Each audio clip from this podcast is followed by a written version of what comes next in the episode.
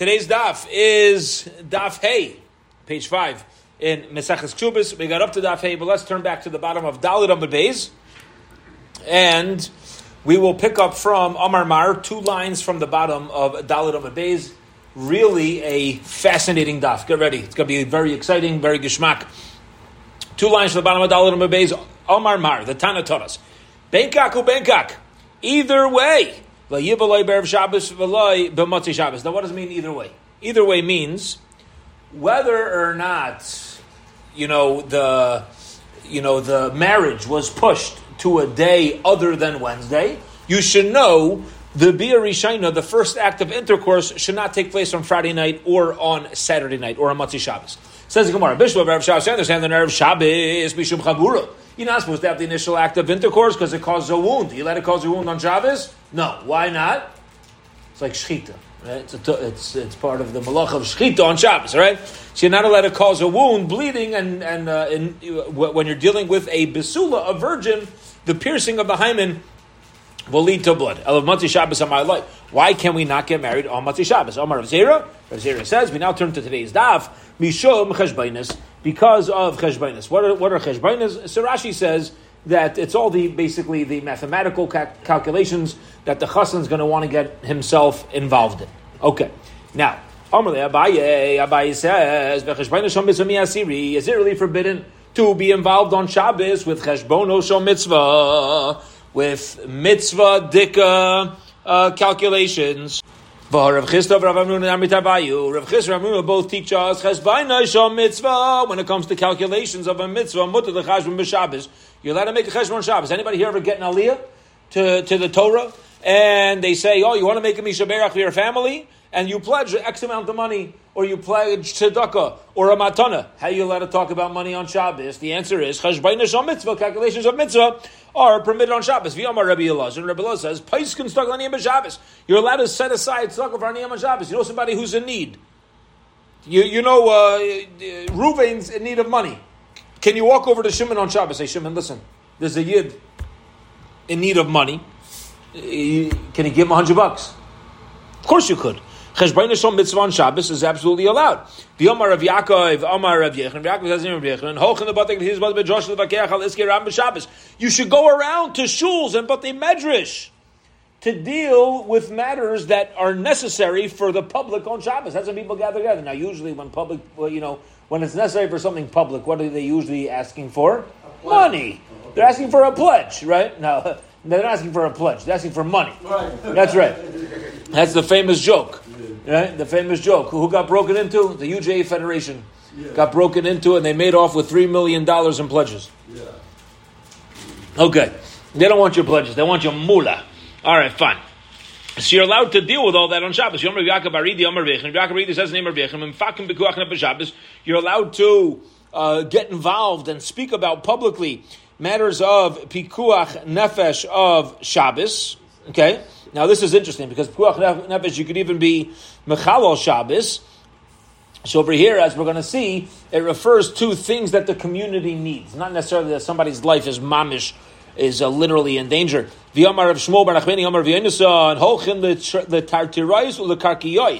even allowed to go to the stadiums and the gathering places,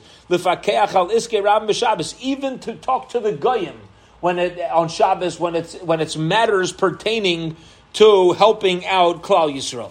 Okay, if you have to talk to a politician and the where the you know where this politician is located is uh, is inside of a stadium on Shabbos, you're allowed to go speak to him on behalf of uh, of uh, the Jewish community on Shabbos. Okay. Now, the Tana debate Menashia, and we learned in the yeshiva of, of Menashia, Mishatchen ala tinaikes, there is Shabbos. You could even make shidduchim and speak about you know how much money each side is going to pledge to each other on Shabbos. And you can even uh, hire a tutor for somebody um, uh, uh, on Shabbos. You know, you know, there's a child that needs to be tutored, or you, you know, there's an, even an adult that needs to be taught. You walk over to you walk over to some guy who has the ability to teach them. You walk over to a teacher and you say, "Listen, you know, there's this person or myself. I'm looking to hire." Uh, somebody and pay them uh, whatever twenty five dollars an hour, fifty dollars an hour, whatever the going rate is. Would you be interested? you're allowed to have that conversation because it's a mitzvah on Shabbos. And not only that, ulalamdei umnis, because that's also a mitzvah. What's an umnis? To teach a craft to my child on uh, on Shabbos. I know my, my child needs to earn a livelihood. I see somebody near me in shul, and this person has the ability to teach my child uh, computer coding or whatever. I say, listen, do you do these things? My child uh, is has, you know, detrimental. They have nothing to do this summer and they're just wasting their time and and uh, up to no good. You're allowed to speak about these things on Shabbos. Bottom line is, what do you see from this brisa? When it comes to a mitzvah, are we concerned about financial calculations? No. So let people get married on Saturday night, and if they think about how much the meal costs on Shabbos, fine. They were busy with a mitzvah. Answers the Gemara. Listen to this. Elam Rav Zera, rather Rav Zera says, the problem is not that you're going to be involved in financial matters, because you're right. You're right. Really, it would be permitted on Shabbos. However, Shem Benayf.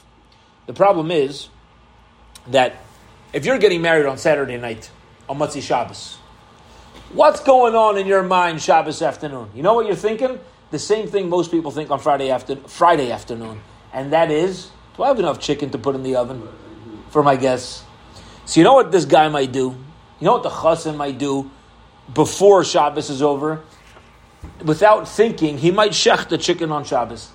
See, for us, we understand this. Those of us who grew up in Europe, the late 1800s, early 1900s, right?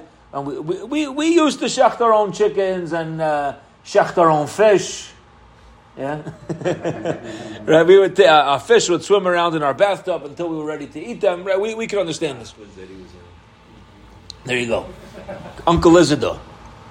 But uh, says the Gemara here that we're concerned the chassan might come to shecht on Shabbos, and that is and that is why we don't um, we don't uh, have the uh, bir on Matzi Shabbos for the for the party really, which is going to lead to the Birishan. Amalei Abaye Abaye says Elamayata, but if you're concerned that perhaps whenever there's a mitzvah to eat after Shabbos, there's a sudas mitzvah after Shabbos, people might come to shecht birds on Shabbos. Now notice the word birds. We're not concerned people are going to shecht animals. You know why? You ever you ever see an animal get shechted? I saw a long time when I was a kid, and it, I mean when you get older, also, you know, I mean, that, that's less common to not, to not see it. Um, but even as a child, they took us when I was, remember, fourth grade, I believe. We went to a shlachtay, so you remember that when you're a fourth grader, and they take you there. One of my, uh, uh, a close family member of mine, who's three years younger than me, became a vegetarian for a very long time after that trip. Um, but be it as it may, I didn't become vegetarian. But it was, it, it, it's a scene that was shocking to me as a child when you see these live cows being hung on the ceiling by their feet, right, and kicking and mooing, and you know, and they grab them by. Eh, it's nish pushit. It's not so simple to shecht a gasa, a large animal. A chicken, all right, it clucks at this. Nope. Especially when it was part of the regular things that people did. You, you, shechted your own chicken. People didn't always shecht their own cows. It's not the way, right? That really, you need a person who was built and strong and a real, a real, real shaykh over there. So Amalei Abaye Abaye says, if we're concerned about shechting a bird without even thinking about it on Shabbos, whenever there's a mitzvah after Shabbos, listen to this. Whenever you have Yom Kippur that falls out on Sunday night, Monday, we should push off Yom Kippur. You know why? Because whenever Yom Kippur falls out Sunday night, Monday, what are some people's favorite mitzvah? To eat Erev Yom Kippur, right? So, Shabbat, you got you have a mitzvah to eat Matzah Shabbos and Sunday. So people might come to inadvertently shech their animals on Shabbos. So whenever Yom Kippur falls out Sunday night, Monday, why don't we push that off? Gezerah Shema by knife. And say it's a decree that perhaps if we allow Yom Kippur to, uh, to fall out on Monday. Be it as it may, the Gemara asks a, asks a question you see from here, there's no concern about inadvertently slaughtering an if. Says the Gemara, no, wrong. I'll tell you why. Um,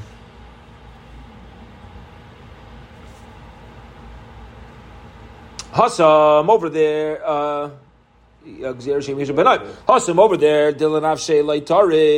Over there where he's not doing it for himself. But here we're doing it for others. He's going to make a mistake. Meaning, if you're going to eat by yourself, which is erev Yom Kippur. No, I think many of us would be like this, right? You're not so worried. Uh, uh I don't know. Uh, maybe everybody's different. For me personally, I really don't think like if I eat so much on erev Yom Kippur, that really helps me fast on Yom Kippur. Just make sure you get enough liquids in your body, and you're going to be good to go. To, to like constant like, so people aren't like erev on Shabbos afternoon being like, oh man, I got to eat chicken tonight. However, by a meal, by a by a wedding, where you're inviting a whole bunch of guests, that's where you get nervous. There's enough food. For myself, I could eat tuna for dinner. Crank open a can of tuna, make myself a, a scrambled egg, shalom al Yisrael, a, a bowl of Cheerios, fine. All of a sudden, you're having guests, nish pushit. You're not serving them uh, Cheerios and chocolate chips, right? So therefore, says the Gemara, uh, I would, but my wife would scream at me. Um, but therefore, says the Gemara, the um, a person would become tarid, and there is a concern that he may come to shech on Shabbos after inami, or he could say hasam misle ravcha. That um, on erev Yom Kippur is the whole mitzvah to eat at night. No, you also have a mitzvah to eat the next day. Hacha lesle ravcha. But over here, when you're getting married on Motzi Shabbos, you have a small window of food prep and therefore there's a greater concern. The person may come to shacht. Hashta das lahachi says Gemara. Now that we're explaining it this way, erev Shabbos nami gzerasham yishrei benayv. Beautiful. You could say that another reason why you can't have your beer rishayna on Friday night is because um, a person will come to shecht on Shabbos for the Shabbos Suda. Let's explain. Let's let's talk for a minute nowadays, let, us just, I'm going to take a step back and, and just place this all in a perspective of our American minds. Many of us, uh, I shouldn't say American, in the yeshiva world, American, many of us view weddings like this is something that takes place at night, per se. It's not true. And back then, nobody got married at night, or else you wouldn't be able to see anything. Okay? Very few, it's very hard to dance while you hold a lantern. Especially the Hora. So they would get married during the day, and then they would have a feast, they would have a party, either towards the end of the day or in the evening. And the party was over. Chassan and Kala go back home, and they consummate their marriage. Fine. It says more like this. If people get married on Friday afternoon, as we're going to see soon on this daf, what the, the, one of the one of the reasons why they would get married Friday afternoon is because you can kill two birds with one stone as far as paying for a meal. Instead of me paying for a Shabbos meal and a wedding meal, I get my Shabbos meal turns into a wedding meal. So I'll get married Shabbos afternoon, right? Put the ring on her finger, dance the hora, and now we're going to uh, we're going to uh, have the suda. Here's the problem if we're dealing with a Shabbos Suda and you're hosting guests, we also may have a concern that on Shabbos itself, as guests start coming in, the caterer slash chassan, the one paying for the meals, you'll be like, oh my gosh, I was expecting uh, 25 guests. There's 50 people here. Grab me a few more chickens fast and let's salt them. It will be ready in time for the main course. So says the Gemara, now we have two reasons why you don't have Bia Rishon on Friday night. You don't get married on Friday. Number one is if you get married on Friday, your mitzvah of the first intercourse can happen Friday night and it can cause a wound, it cause blood. Number two is it could come to lead to someone to shecht a bird on Shabbos. Here we go. They ask the question, searching for information. Basula Nisbervi, even if Bervi. When our Mishnah says a Basula gets married on Wednesday, what does it mean to get married on Wednesday? Does it mean you get married on Wednesday and you also consummate the marriage on Wednesday? Before nighttime, you should have your first act of intercourse. It says you get married Wednesday. Does that mean you should have intercourse on Wednesday day? And here's the and here here's why there would be an issue, because why we why did the Mishnah get married Wednesday? Because Besdin said on Thursday, and we don't want him to have time to cool off between the first act of intercourse Wednesday night and Thursday morning. So maybe we tell a guy don't have intercourse Wednesday day because now you're going to have a lot of time for her to calm him down before going to Besdin. That would be. going to Besdin for?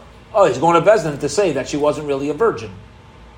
And if she's not really a virgin, they have real halachic shilas about staying together, as we explained, because she may have had relations over the last 12 months once they were already married as well. Besides for the ksuba, she, you know, uh, they need to clarify halachically what the scoop is over here. Aydom, or maybe B'zul Nises B'Raviv and develops B'chamishi. Or maybe what the Mishnah wants us to do is get married Wednesday, have relations Wednesday night, which is Thursday. Why? Because we're concerned if they have their first act of intercourse any earlier, he- she may have a chance to cool him off, and he won't go running to Besdin, and they may end up staying together when they're not really allowed to.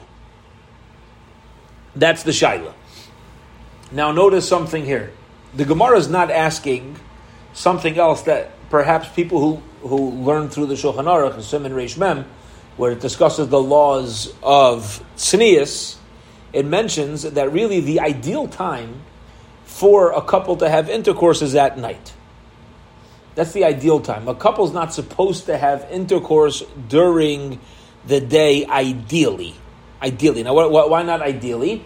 Because this, if there's too much light in the room, it may lead to the couple not focusing on each other really and noticing things that are are disturbing physically for each other, and therefore it's it's it's not ideal to have relations at night. Now, the truth is that lehalacha, even though it is ideal to have relations at night, by day, as long as there's no, um, as long as you're in a darkened room and there's no light shining directly on the couple at the time of relations, it is mutter. Okay, so keep that in mind. Why, as to why the Gemara is not asking what about Wednesday day? Let's assume that you know for now, let them have relations inside of a dark room and uh, and that won't be an issue. So what will the whole issue be? That maybe he's going to cool off. So here we go. Toshma, the Tony Barkapara, come and listen. We learned the Shiva Barkapara Basula Nises Birabi. Basula gets married on Wednesday, Vinavelas Bechamishi. And they should have Bia, they should have intercourse Wednesday night. Night. Wait till night. Hayo V'nemer by Brachla Duggan. Now why? Doesn't mention because they're going to Bezdin. Listen to this. You know why you should have intercourse Wednesday night for the first time? Because fish were created on Thursday, and Hashem gave the bracha of of being fruitful and multiply uh, with fish, right? With fish in, in, in the water. So therefore, you see that on Thursday there's a specific blessing of procreation. Fine. Almana niseis bechamishi, and a almana, a widow, she got married on Thursday. Vinavelas b'shishi and have relations Thursday night, Friday. Why? Bracha la'adam. Because after there was a bracha given to the fish, Hashem gave that same bracha of be fruitful and multiply to Adam and Chava, who were created on Friday. Taima mishum bracha. So the reason why we have relations at night is because of blessing. Avam mishum leichashinan. But it seems that as far as the other svara, the other concern, the other logic of don't have intercourse Wednesday day because you might cool off, that, that reason's not given. So what the Gemara is trying to answer is, do you, should you have intercourse Wednesday day or Wednesday night? The answer is Wednesday night, but not because what you think. Wednesday night because the blessing. Says the Gemara, Yachi, if that's true, Almana Nami Tibach B'chamisha Hayov Nemer by Bracha Ledagim. Okay? If we want a Besula, a virgin, to have her first act of relations on Wednesday night, Thursday, why don't we tell a widow, a woman who's not a virgin, to also get married the same night? Now, you might say, well, the bracha of being fruitful and multiplying was given to humans. Maybe everybody should get married Wednesday night, Thursday. Okay? So, two reasons. First of all, as soon as the bracha kicks in, use it. As soon as the blessing kicks in, use it. Secondly, like we explained, you have the Besdin sitting on Thursday, so you have that added advantage. Says the Gemara, bracha da adam adifale. No. Since, is there going to be tanas basulim by an almana? No, there's no tanis basul. There's no claim against her virginity. The husband said, "Oh, one second, my wife's not a virgin. Hello, she's a widow. What were you thinking?" So we're not concerned about him having to go to Besdin. So Wednesday is not an issue. Says the Gemara. Well, once Wednesday is not an issue, to do it before, once you don't need to go to Besdin, you might as well take the blessing that's given to mankind. V'inami, or you could say another answer, and that is Mishum Shaktu. The answer of Shaktu. Remember, what's Shaktu? To prepare. To prepare. A woman has the has uh, the, the the rabbanon are concerned that a Jewish woman for her chasna, ha, the husband makes proper preparations to give her a respectable wedding. Shaktu chacham When did we say that previously? By the virgin, by the basula. That's why she gets married Wednesday and not Sunday. Now listen to this. Says the Gemara, you should know the law of shuk, the, the logic of shaktu applies even to a widow. Let's get into this. The Tanya. Shaktu. Shaktu were concerned that to give every Jewish woman an honorable wedding, and they needed at least a few days to prepare food. The time we learned to the Brisa Why did we say that Almana should get married on Thursday, and the first act of intercourse for that marriage should be Thursday night? Because if you're going to tell me you should have relations on Thursday, listen to this, says the Gemara. Let's say they get married Thursday morning and they have relations, they consummate their marriage Thursday afternoon. What's going to happen Thursday night? I'll tell you what's going to happen. They might get a good night's sleep, and the husband's going to wake up in the morning and he's going to be like, oh, it's Friday, TGIF. It's a chill day at work. I'll be back soon, honey. I'm going to work. Okay? We're concerned.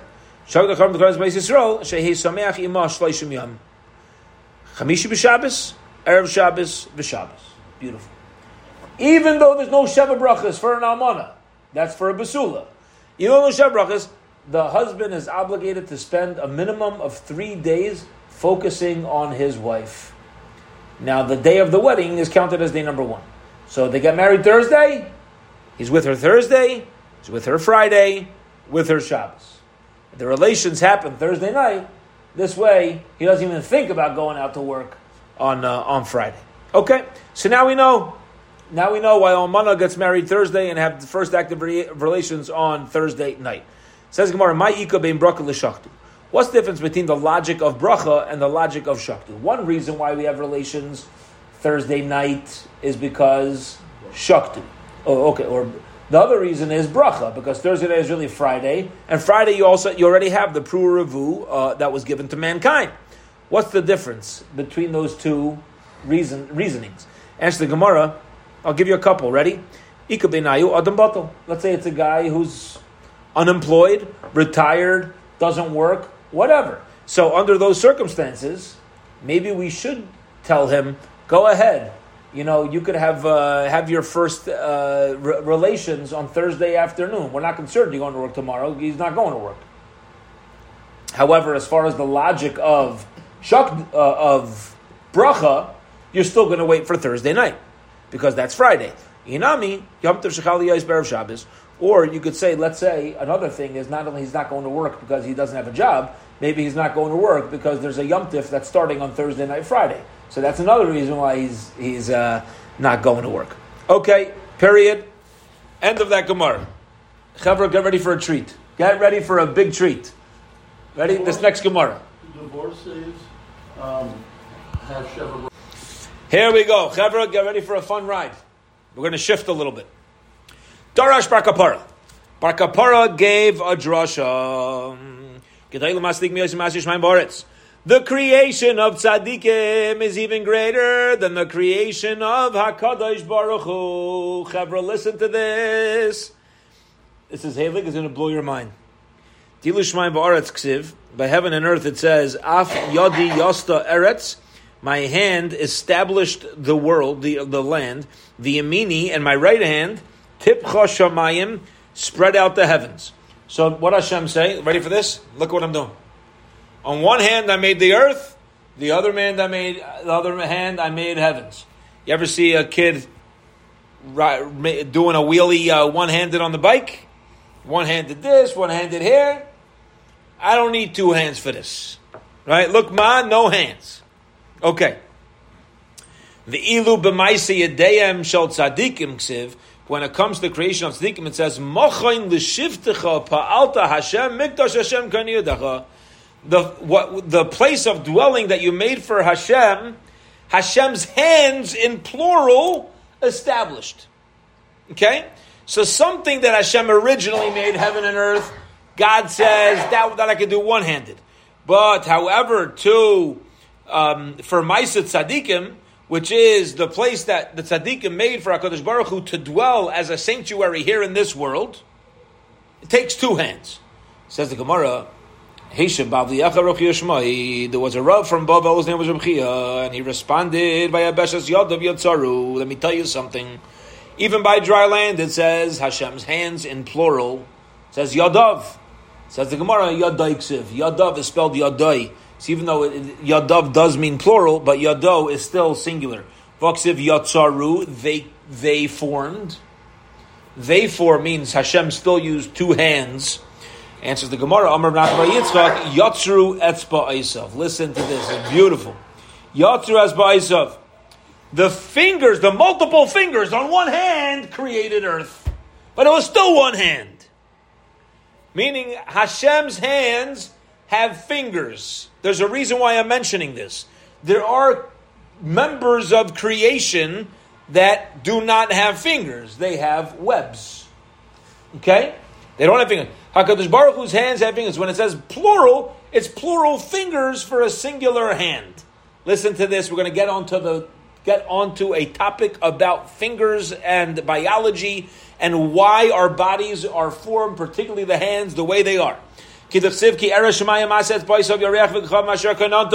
When I see your heavens, the creation of your of your fingers, the moon, the stars, asher kainanta that you established. Basically, that's a challenging question. The heavens call out the glory of Hashem, and his handiwork, the rakia, the translated as the firmament, um, um, tells over. So you see from here that even Hashem's creation took two hands.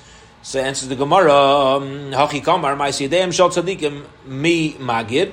Who tells over the great works of tzaddikim? Harakia. Umaynihu motar. It is. How do you know if there's tzaddikim around? The answer is if Hashem brings bracha, if He brings blessing, which is represented by rain to the world. Darash Bar Kapara. What is the understanding of the yasaid? Yasaid are pegs, we'll call them.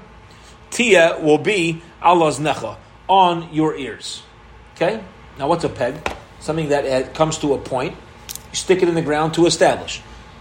Listen to this. Al tekrei azeinecha, Ella al oiznecha.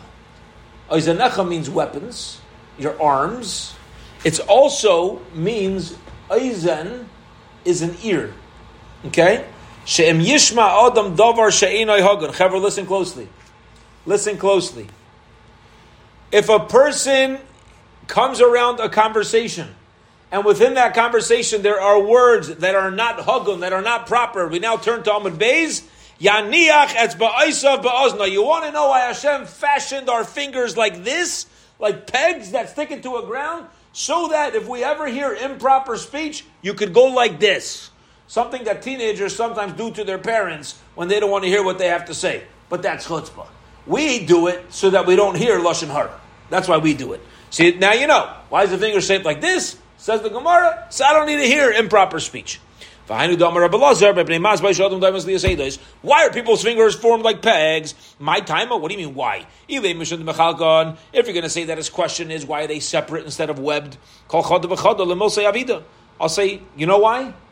You know why we don't have webbed fingers? That's simple. Because of the avodah, the Beis Hamikdash. Listen to this. Mar, because the Tana taught us, Zu Zeres, Zu Kmitza, ama, zu etzba, zu goidel. Each finger is used for a different purpose.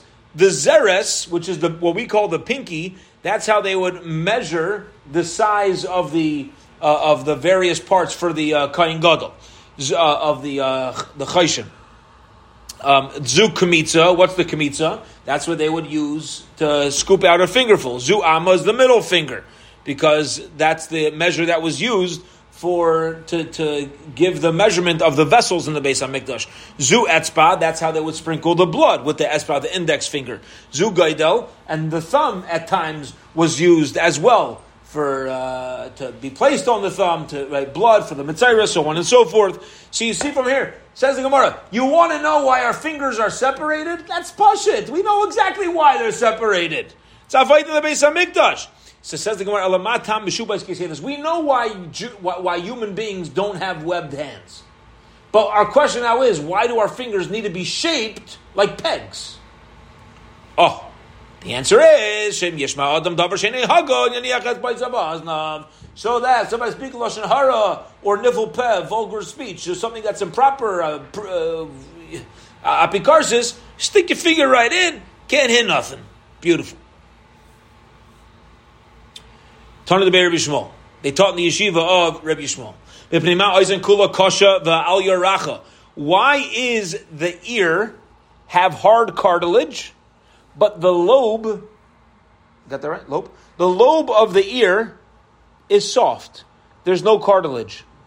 Says the Gemara, you want to know why? Eh, somebody's talking, just bend it over. Stuff up. It's a plug. It's like a cork you could cork it up. Tan Rabbanon, the rabbis learned, so should we. Al Yishma Ada, Al Yashmiya Adam La'aznav, Davar, Dvarim, Betelim, Bnei Shehain, Nichvais Tchila Le A person should not even listen to Dvarim Betelim. Dvarim Betelim are not, is not forbidden speech. You know what it is? Worthless speech. Things that are not constructive. Why? Mepnei Shehain Nichuvais Tchila La'evarim because the ears are nechuvais literally means they are the they can get burnt um, they can get burnt the easiest but what it means over here is that they're very soft. Okay. In other words the fact that they're soft is HaKadosh Baruch Hu's message to us that they should be used often. Things that are hard are very hard to bend or whatever. If it's soft it's meant to be used often. Yeah. Un- unless there's something worthwhile you have something worthwhile tell me. If it's not worthwhile I don't care if it's you know, I don't, I don't care if it's not even lashon hara. Worthless. I don't. I'm not going to gain from this. I don't need it. Okay. Beautiful, beautiful, beautiful limud. Period. Says the Gemara. Ibailahu, they asked a question searching for information. Mahu livel betchila b'Shabbos. What is the halacha? What is the, uh, what is the halacha about having the first act of intercourse on Shabbos. Okay. Now, what the Gemara is saying is like this. We might say, hello, didn't we just learn Amar Aleph? We have a couple problems. You might come to cause a wound. You might come to slaughter a bird. Here the Gemara is saying something else. The Gemara is saying like this.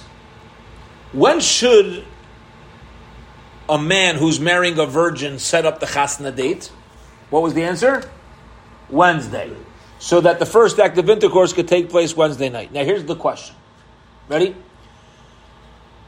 It's not uncommon for the first act of intercourse to not take place on the first night. Okay? Sometimes it doesn't happen for various reasons. The question now is if you got married Wednesday, and now it's Friday and you haven't yet had intercourse, should you, is it allowed to try on Friday night? Okay. So says the Gemara, Dam mifkad pakid, oichabure mechbar. Now we're getting into a beautiful sugya. Remember this? Ah, back in Yeshiva. Back in Yeshiva. Beautiful. See, here's the question. Here's the question. The blood that is hidden behind the besulim, behind the virginity, behind the hymen, is that a puddled up uh, blood that is really there and just waiting to be released, unlike a regular wound where you're actually causing blood to be to come out of the body. Here, you're just piercing a hymen and blood happens to be the blood. Or do we say that when the hymen is pierced, the blood of virginity that comes out is actually called a wound. Now, Vim Timtzi Leimar, Dam Mifkad Pocket, and if you're going to tell me that blood is just stuck, gathered behind there, now, according to that, it shouldn't be a problem, right?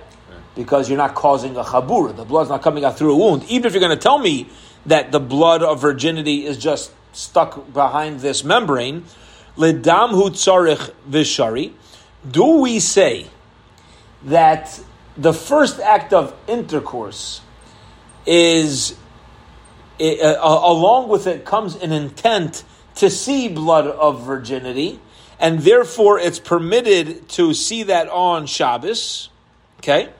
Because is my, in, well, well, let's see the other side. Or do we say your intent is to make a opening and therefore it's going to be forbidden? Let's understand this part of the question. This is beautiful. This is mamish Shabbos. The law of Shabbos is as follows.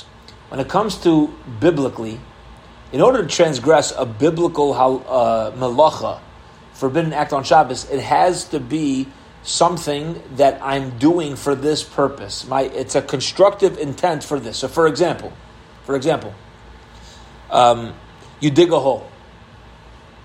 Are you digging a hole because you want the hole, or are you digging a hole because you want the dirt? One's happening automatically with the other.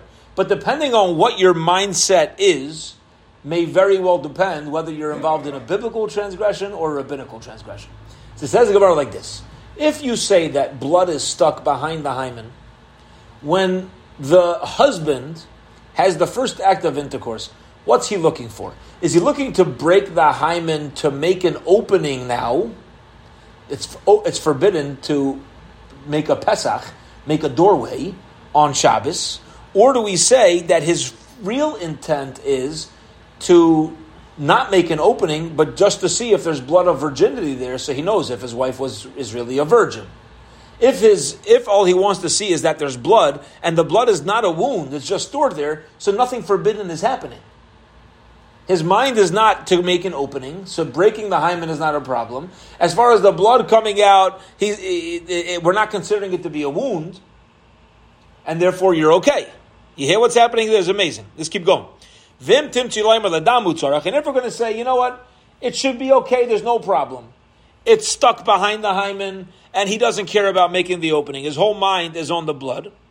So upesach memela kaasi, and the opening is just happening, and right? That's because that's what happens when you want to know if there's blood there. Halacha Rav Shimon davar shein miskavein mutter, or halacha Rav Yehuda davar davar shein miskavein aser. This leads us to another question on Shabbos, which is the famous machlokas on Shabbos which is if I transgress without intent, is it permitted or not permitted? A davar she'enoi miskavin, something I do on Shabbos without any intent. Rabbi Shimon says you're fine. Under these circumstances, where the blood is stored and, and stuck behind, and as well, my das is not on the opening. So what's it's a davar she'enoi miskavin that the blood's coming out, and it would be okay according to Rabbi Shimon. Rabbi Yehuda disagrees with that. Rabbi Yehuda says, no, it doesn't make a difference what your kavan is. What matters is what you just did. And therefore, according to Rabbi Yehuda, it would still be forbidden. Vim tim Rabbi Yehuda, and if you're going to say we've passed like Rabbi Yehuda that it was forbidden, mekalkalu etzel hapesach, I mesakinu etzel. Well, Rabbi Yehuda only holds that it's forbidden when it's davar shenim miskavin, when you're doing something constructive. When you're doing something destructive, it's, he'll agree it's not prohibited. So now let's think about the piercing of the hymen, the breaking of the hymen. Am I trying to make an opening which is something constructive, and therefore, even though it's davar sheina miskavein, what? How do we view the hymen, the the piercing of it? Is it the, creating something, or is it actually a breaking of something? Do we view the piercing of the hymen like something being broken, like something being destroyed by this, and we could still be lenient? Beautiful. That those are all the steps of our Hilchus Shabbos Shaila. All right. Again, so let's uh, let's let's uh, rephrase this question. Let not rephrase it. Same phrase, but let's let's review. We have a question searching for information. according to the opinion, according to the uh, according to the approach that we say, which is that in a case where a person got married on Wednesday and they want to have their first act of intercourse on Friday night, is that permitted? Here's the here's the here's how the question is broken down. First of all, do we say the blood is stuck behind there, or do we say you're causing a wound? And if you're going to tell me the blood is stuck behind there, do you want the blood? Or do we say you don't want the blood, you just want to create an opening? And if you, even if you're going to say that he wants the blood, and the opening is just happening by itself, well, do we pass like Reb Shimon? Do you pass like Reb Yehuda about a davar shein miskavin? Are we lenient when it's not your intent, or are we strict when it's not your intent? And even going to tell me that you're strict when it's not your intent, and we pass like Reb Yehuda, is that how do you view the entire piercing of the hymen in the first place? Is that considered something constructive? like the creation of an opening, or is it something destructive where you just removed a hymen, you broke a hymen? Beautiful shaila. Answer the Gemara Igadamri. There are those who say, I'm sorry. So we're not answering yet. Those who say the shaila, the question differently. If you're going to tell me that really we don't view the blood as if it's stuck behind the hymen, but rather you're making a wound, so then we say, listen, you're making a wound, you want the blood, now you got a problem. Or do we say that even if you're making a wound, you're not trying to create a wound, he's just doing this for his own pleasure of being together with his wife, and we're still going to say that biblically, it's not a transgression because your intent is not to remove the blood. Your intent is to be with your wife. That's your intent. And if the blood comes out, that's fine. And if you're going to say that his full intent is only for himself, and it's not and it's not about the blood at all. The dam and it's just the blood's going to come out by itself. Allah Reb Yehuda. Do we say Allah is like Reb Yehuda who holds that a davar shein miskavin is usher? That's something that's without intention is forbidden. Or Allah Reb Shimon. Or do we pass Allah is like Reb Shimon who says it's going to be allowed? Vim tim Allah Reb Yehuda. If you're going to tell me that it's forbidden because you follow Reb Yehuda, well, mikalkel bechabura ay misakim bechaburahu. Is this chabura, this wound that he's making, is he doing a destructive act? Now, if you're doing it in a way of destroying and reviewing the hymen as being ruined, now it's still going to be permitted because shkayach davar shein miskaven is usher, but that's only when it's a malacha. If, it, if I'm doing kilkul here, if I'm just ruining something, that's not a forbidden act. Uh, or do we say that you're actually creating a? It's the creation, doing something constructive uh, when you make the wound. And if you're going to say that it's that you're uh, you're um, creating this destruction of a wound, halacha Yehuda, the halacha of this is a shaila. Do we say that the halacha is like Rabbi Yehuda by kilkel? Ay halacha Reb Shimon, top of tomorrow's daf. Or do we say the halacha is like Reb Shimon? Now, what's this? So this is a new halacha. Okay, this is a new halacha, and this is the last step of the Gadamri. And this new halacha is as follows: Reb Shimon holds that we could learn the top Rashi together because Rashi explains this. The mekalkel bechabura chayav. Reb Shimon, even though in general he's lenient by a davar shein miskavin when something's done without intent, by mekalkel bechabura he's going to be chayav. Why? Kivan de timtzi leim halach Rav Yehuda davar shein miskavin de aser. So here's how it works. Rav Shimon is going to hold that having um, that having relations on Friday night is is going to be allowed. Rav Shimon is for sure going to hold going to be allowed. Why? Because Rav Shimon is going to say your relations on Friday night, davar shein miskavein, is mutter. But now here's the deal: the Gemara here is asking, you know, if you take Rav Shimon's um, Reb Shimon's halacha that when you make a wound in a destructive fashion, still we view it in a constructive way. So if you combine that with Reb Yehuda, would we say that it's still going to be forbidden? When you combine Reb Yehuda's logic with Reb Shimon, are we still going to say it's going to be forbidden? And Bezhem tomorrow, we'll hold it here. Tomorrow we will pick up with the answers or attempted answers to this beautiful concept, this beautiful sugya uh, that we know uh, that we know of in uh, which is dam mifkad pocket chiburi mechbar. How do you view the dam besulim, the blood of virginity? Is it a wound? Is it stuck behind there? The ramifications. Beshem will get to an answer on tomorrow's daf. Have a wonderful, wonderful evening, everybody.